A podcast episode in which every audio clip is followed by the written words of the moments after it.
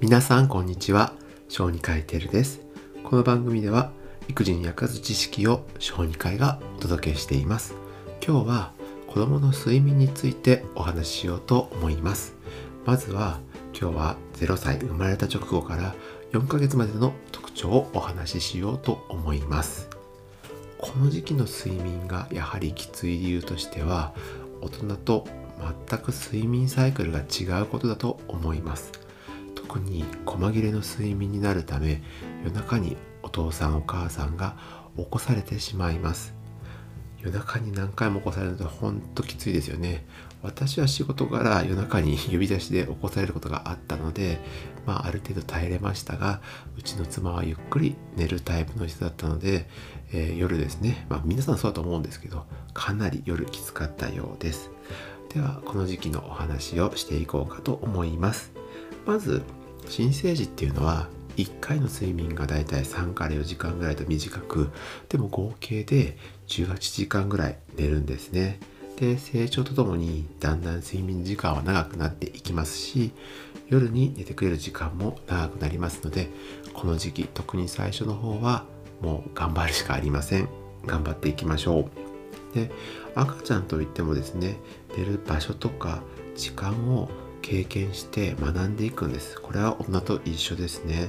ですからできるだけ同じ寝る場所つまり、まあ、ベッドであったり布団もしくはこう赤ちゃん用のサークルの中とかあとはそのどうやったら寝るっていうルーティンを決めてあげるとだんだん寝やすくなっていきます。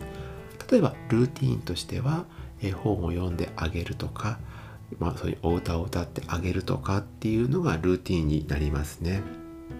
そして子供が眠る時もしくは眠たい時ってに見せる仕草などのサインを親が覚えておくとあそろそろペットに連れて行かなきゃいけないなっていう風に役に立つので例えば睡眠日誌、まあ、日記とかをつけてみると便利なことがあります。こういう時にこうだったとか何時にこうだったとかっていうのが分かるととても良いですよね。例えば夕方早くに寝ちゃう子もいれば夕方の時間からかなり時間が経って夜遅くになって少しこう寝かけるお子さんとかいろいろいると思うんですね。それはお父さんお母さんの生活習慣の影響とかも多少出てくると思うのでまあその辺は徐々に把握してあげればいいかと思います。えー、次にまあ前もお話をしたんですがおしゃぶりについてですね。これは便利です。で使っちゃいけないことはないんです。ただ母乳育児をしている方の場合は少しだけ授乳がちゃんと確立するまでは待ってあげてください、えー、そうでないとまあおっぱいを飲んでいいのか、まあ、哺乳瓶とかおしゃぶりどっちを加えていいのかわからない混乱状態に陥ってしまうので少しだけ待ってあげましょう。だいたい34ヶ月ぐらいはあ34週間ぐらいは待った方がいいねと言われているので、まあ、1ヶ月ぐらいですかね、は使わずに、え、様子を見てその後は使ってもいいかとは思います。であと結構お昼間のうちはしっかり体を動かしたりとかして夜寝かそうと思って昼寝をさせずにね頑張ろうとする方いますが極度に疲れすぎると夜眠れなくなることもあるんですね。ですから、まあ、昼のうちに適度な昼寝をしておくということは大事かと思いますただ経験上も含めて夕方の遅い時間にやはり寝てしまうと夜の睡眠が遅れてしまうので、まあ、あんまり夕方の遅い時間には昼寝はしない方がいいんじゃないかなと私は思います。で夜中に起きることもあると思うんですね。でこれはもう必須だと思っておいてください。えー、ですけれど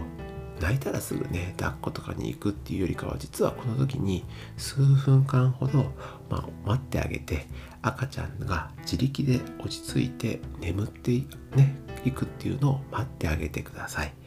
えー、これはなぜかというと自分が泣いたらすぐ誰かが来るっていう状況自体は大事なんですけど夜そのもう瞬間的に来られるよりかは多少自分でまたネイルっていうのの努力そしてその能力を身につけなければいけないからです。ですからうるさいとは思うんですけれどちょっと様子を見てああなかなか泣きやま泣き止まないな数分経ってもダメだなって思ったら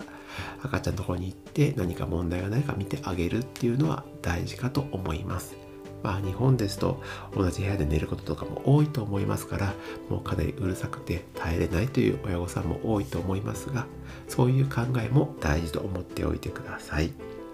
また夜の授乳とかおむつ替えの時っていうのはですね部屋はできるだけ暗めにして過ごしましょう。っぱ子供を刺激してしまうとそれでまた目が覚めたりすることもあります。まあかといって夜の授乳もおむつ替えも必要と思いますのでそういう風な発想のもとにやってあげてください。音を静かに保っておくっていうのも大事でしょうね。あとこう抱っこをしてしまって、まあ、寝かしつけたりこう揺すってあげるっていうことをすると思いますが決して甘やかしているわけではありません。この時期っていうのは抱っこしてあげることもとっても大事ですから是非必要な時は、えー、十分してあげてください。それは赤ちゃんにとってもとても大事なことかと思います。今回はちょっと簡単ではありますが赤ちゃんの睡眠について特に0から4ヶ月の間についてのお話をしました、えー、今回ちょっと言い忘れたんですけどこれはカナダの小児科学会の情報をもとにお話をしました。まあ大筋アメリカの小児科学会とか日本の学会とかが言っていることと違いはないと思うんですけれどまあいろんなこう言い回しとか細かいところが皆さんの生活何かに当てはまって役に立てばいいと思って紹介をしました。まあこれからシリーズで何回かに分けて睡眠のケアに関してアドバイスに関してお話をしていこうと思います。これからもこのような情報を皆さんにお届けしていこうと思いますのでよろしくお願いします。では以上小児科医テルでした。